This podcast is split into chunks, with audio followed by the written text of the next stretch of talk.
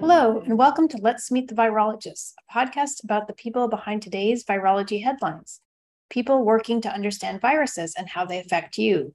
We are talking with students, postdocs, and other virologists so that you can learn who they are and what they do. I am Larissa Thackeray, and I am hosting this podcast from America's Heartland in St. Louis, Missouri. On June 16, 2022, we talked with Amy Davis, a graduate student at the University of Tennessee Health Sciences Center who works at St. Jude Children's Research Hospital in Memphis. She received her bachelor's degree at the University of South Florida in Tampa, and currently she studies astrovirus infection in the brain. Thanks for speaking with us today. Um, why don't you tell us a little bit about yourself?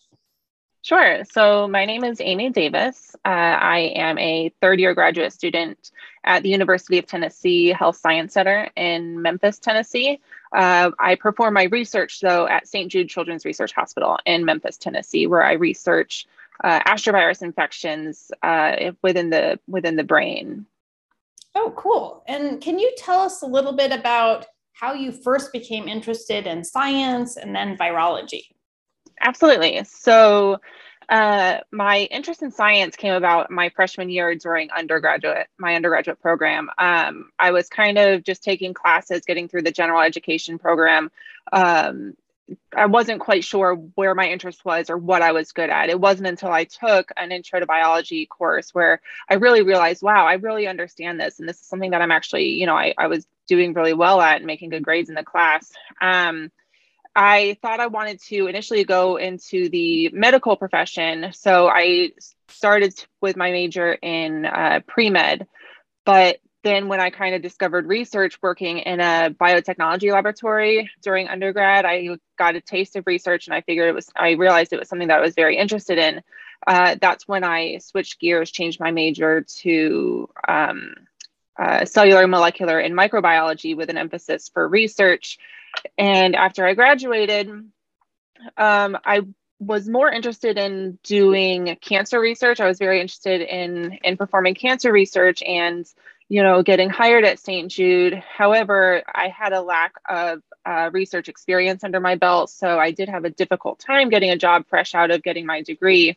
Uh, so I did get to the point where I was expanding my applications to more than just cancer laboratories. Um, when I did apply to a virology laboratory and I got the position here, um, I fell in love with virology, and that's that's where I've stayed ever since. So after I got hired here, I was hired at St. Jude Children's Research Hospital as a laboratory technician where I performed a lot of surveillance for astrovirus infections in immunocompromised hosts. And these infections were focused on intestinal infections. Um, so after a couple of years of performing surveillance and doing, you know, projects with some of the postdocs and some of the lab staff here, um, I decided I wanted to go to graduate school.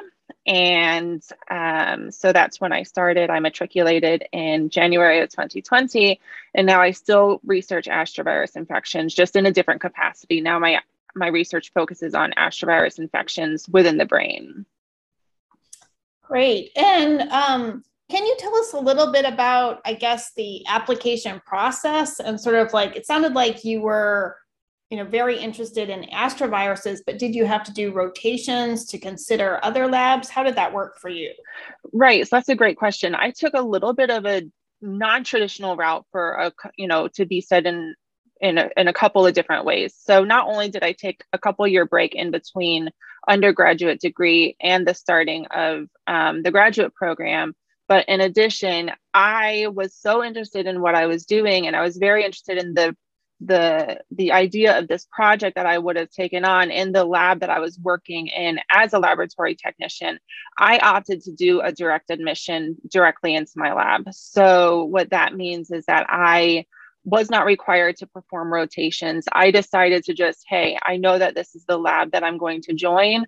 You know, I, I'd like to just get started and and get right in, start on my project and and hit ground running with this. So I feel very fortunate that although this this aspect of this project was new. You know, the central nervous system in the brain was something that was completely foreign to me as I got started. But I, I was starting with a bit of a background. I already knew astroviruses and I already had that background. So I kind of started um, on level ground instead of starting from scratch. Right, right.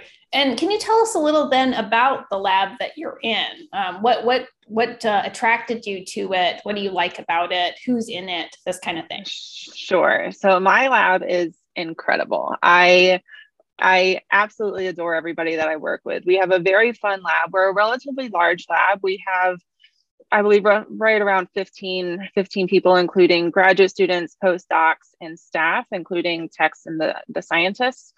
Um, our lab researches um, respiratory viruses, primarily influenza, and now a little bit of SARS CoV 2, um, as well as astroviruses. So there's a couple of us that work on astrovirus. Most people work on influenza, but everybody works together. It's very collaborative in our lab. Everybody has fun. We have fun while we work. I've made some really incredible friendships over the years in this lab. Um, we work hard, we play hard. You know, we our my mentor Stacy really sees how much effort and how much work that we put in and I feel very appreciated and very respected in this lab. I'm very fortunate to have have been accepted in this lab and ultimately gotten hired as a tech and then you know able to to direct into it for my graduate studies. Right, right. So, can you tell us then a little bit about astroviruses? So, I think a lot of times people know when they think about vomiting, diarrhea, they're usually thinking about noroviruses. So, can you tell about astroviruses that are kind of like the neglected cousins or what have you?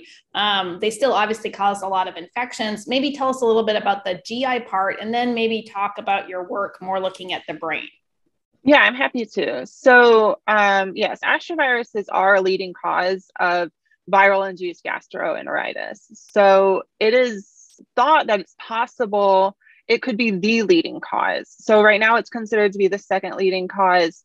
Um, however, it's it's underdiagnosed. Most people um, have antibodies to an astrovirus. There have been prevalent studies that have been performed that shown up to 90% of individuals have antibodies to astroviruses by the age of nine but it's self-resolving. So most individuals will have a couple days of vomiting and diarrhea, and, and, then it just self-resolves. So there's not always the, the necessity for hospitalization. Therefore, it it's relatively underdiagnosed. So there's that possibility that it could, you know, surpass norovirus as well as, as far as prevalence.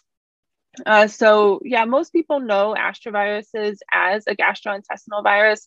However, since the year 2010, it's been shown to be a causative agent of central nervous system infections. Uh, to date, I believe there have been 13 reported cases of astroviruses causing uh, central nervous system disease. And these are primarily seen in immunocompromised individuals. They're primarily seen in uh, children. And unfortunately, they, they more often than not uh, result in fatality.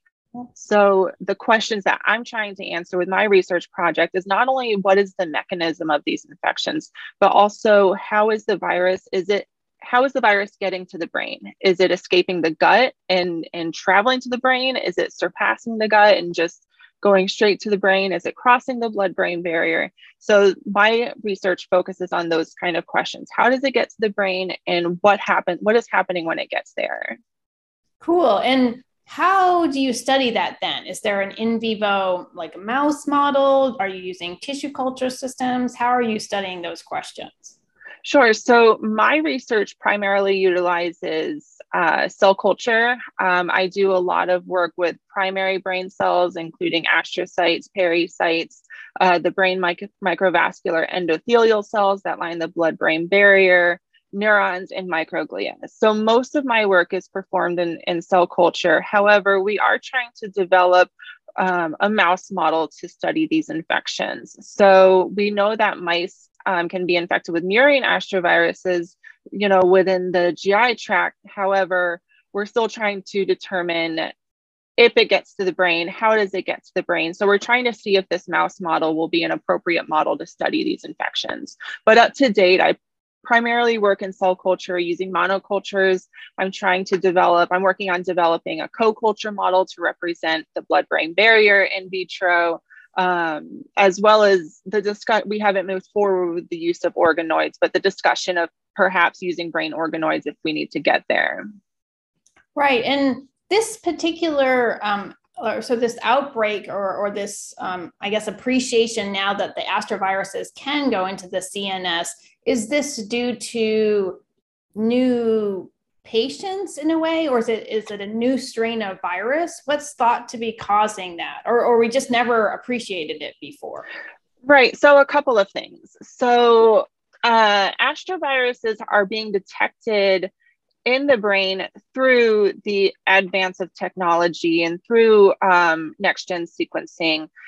So with the advent of, of, of all these better technologies, we are able to, to detect it better. But in addition, astroviruses, when patients uh, present to the hospital with with any sort of CNS disease, astrovirus is not on that panel of pathogens that are normally routinely screened for, uh, you know, with these so it's possible that there there may be more than these 13 known cases.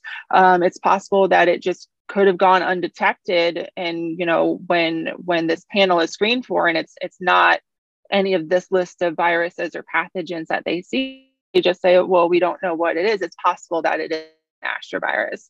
Um, in addition, there has been um, one specific strain of astrovirus. It's called astrovirus VA1 that was discovered relatively um, recently around the same time that that these CNS infections started occurring. Uh, and VA1 is actually the the causative agent of the majority of the cases. There is very little known about VA1 thus far. There is there is been little research, but but we're making headway. It has recently been able to be propagated in cell culture, so that really opened the door for us to to start moving forward on really understanding this particular genotype. Great. And what was, uh, I guess, since that was kind of a breakthrough, what did it take to actually grow the virus? So um, people might not realize, you know, obviously to study them, a lot of times you have to have you know, reverse genetic system. Let's see, my old boss, boss who said you need three things mouse model, reverse genetic system, and tissue culture. So tissue culture is a big deal to be able to grow a virus. So how did that, how, how did they actually do that? Right. So this was actually completed by Dr. Andrew Janowski, who's actually up there in, in St. Louis as well.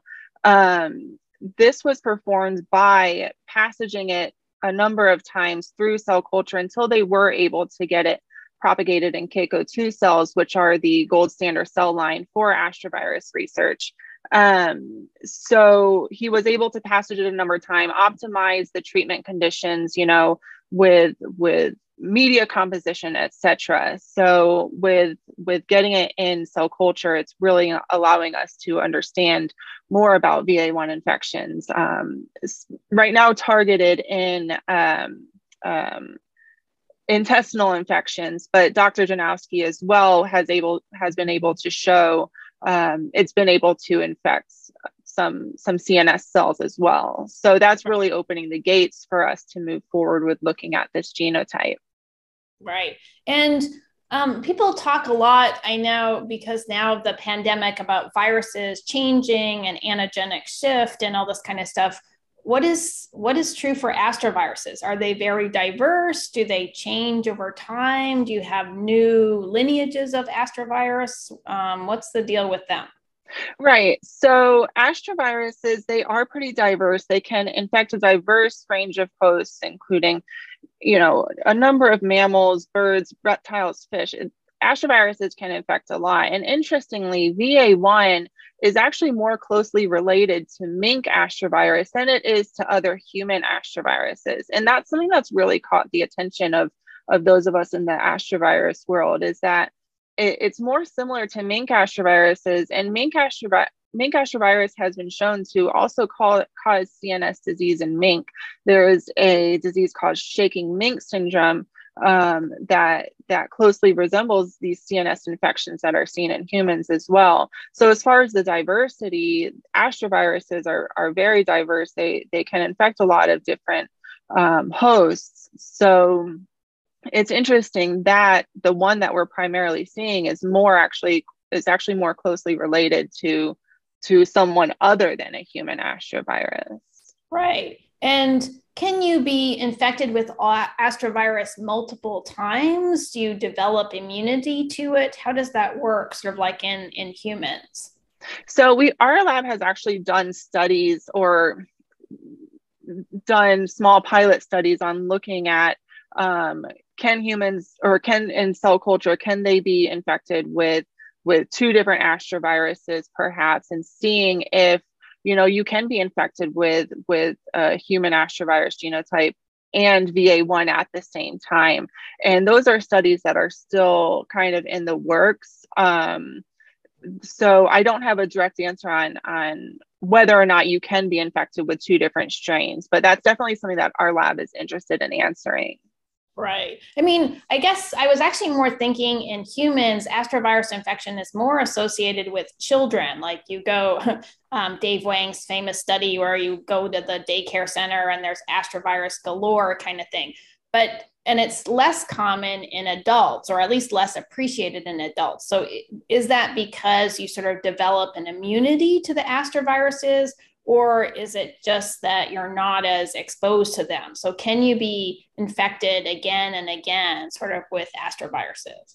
Right. So that's an excellent point too. Uh, that's an excellent question because we do develop these antibodies early, you know, earlier as as children and everything.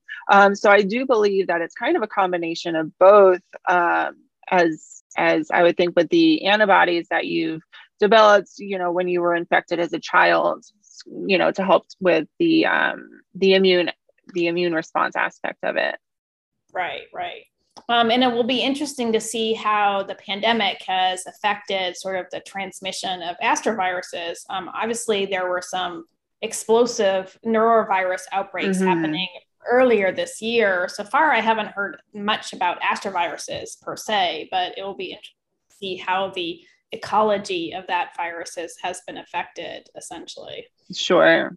Yeah. Um, great. So are you uh, presenting some of your thesis work at ASV this year? Yes, I am. I will be presenting at ASV on uh, the very first night of the conference on that Saturday, the 16th, I believe. Um, and my presentation will be focused on the question of what is the role of microglia in astrovirus infections of the central nervous system? So, a lot of the case reports of human infections in the CNS describe not only um, the activation of microglia cells and astrocytes, but it also um, describes a number of time the observation of neuronal cell death.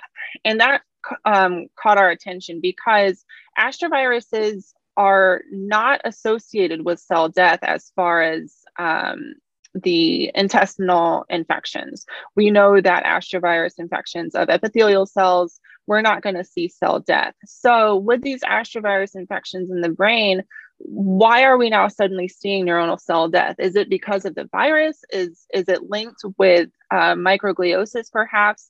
There are a number of citations out there that show that microgliosis and neuronal cell death are linked, right? So my question is, is it possible that astroviruses are activating microglia that then contribute to a decreased, you know, uh, cell viability with neurons? So that's what my talk will be about on, on Saturday at ASB. Great. We look forward to that. Um, I guess in following up, um, do you have any thoughts yet about what you would like to do after your PhD? It's still a little early in the game, I guess, but are you thinking or do you have any sort of early thoughts about what you want to do afterwards? Yes, I have been giving it some thought lately just as, you know, the time is is getting closer and closer. Um, so I do foresee myself pursuing a postdoc. I would like to stay in the field of neurovirology. I love reading about different um, virus, neuro-invasive viruses. I love staying in. I'd love to stay in virology. Um, I have also considered industry. I am still still doing my research on what my options are. However, I love doing bench work. I love doing experiments and analyzing data.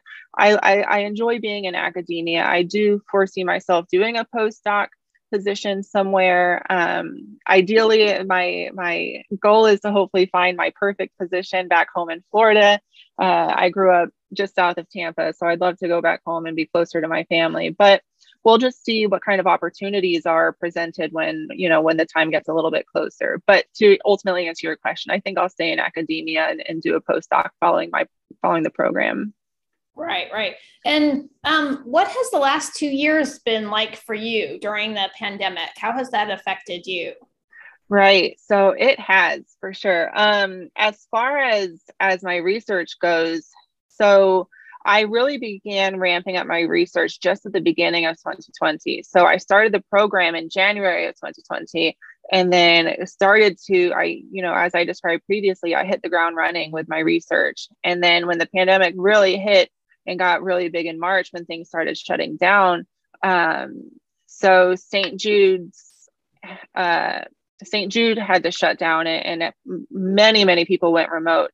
Um, our lab being a lab that does research respiratory viruses, primarily influenza, um, we, along with a couple of other labs, started working on um, the development and optimization of screening protocols for the virus. So while most labs were working, you know, doing their best to work remote, and most of the employees at the hospital were doing their best to work remote, um, our lab stayed, you know, stayed in because after we optimized and and developed this screening protocol, then we actually went through with the screening. So anybody who was required to still work on campus was getting daily screening, daily swabs, and then they were passed over to our lab where we where we carried out the screening for it. So that really put my research on pause for a few months while we worked on that.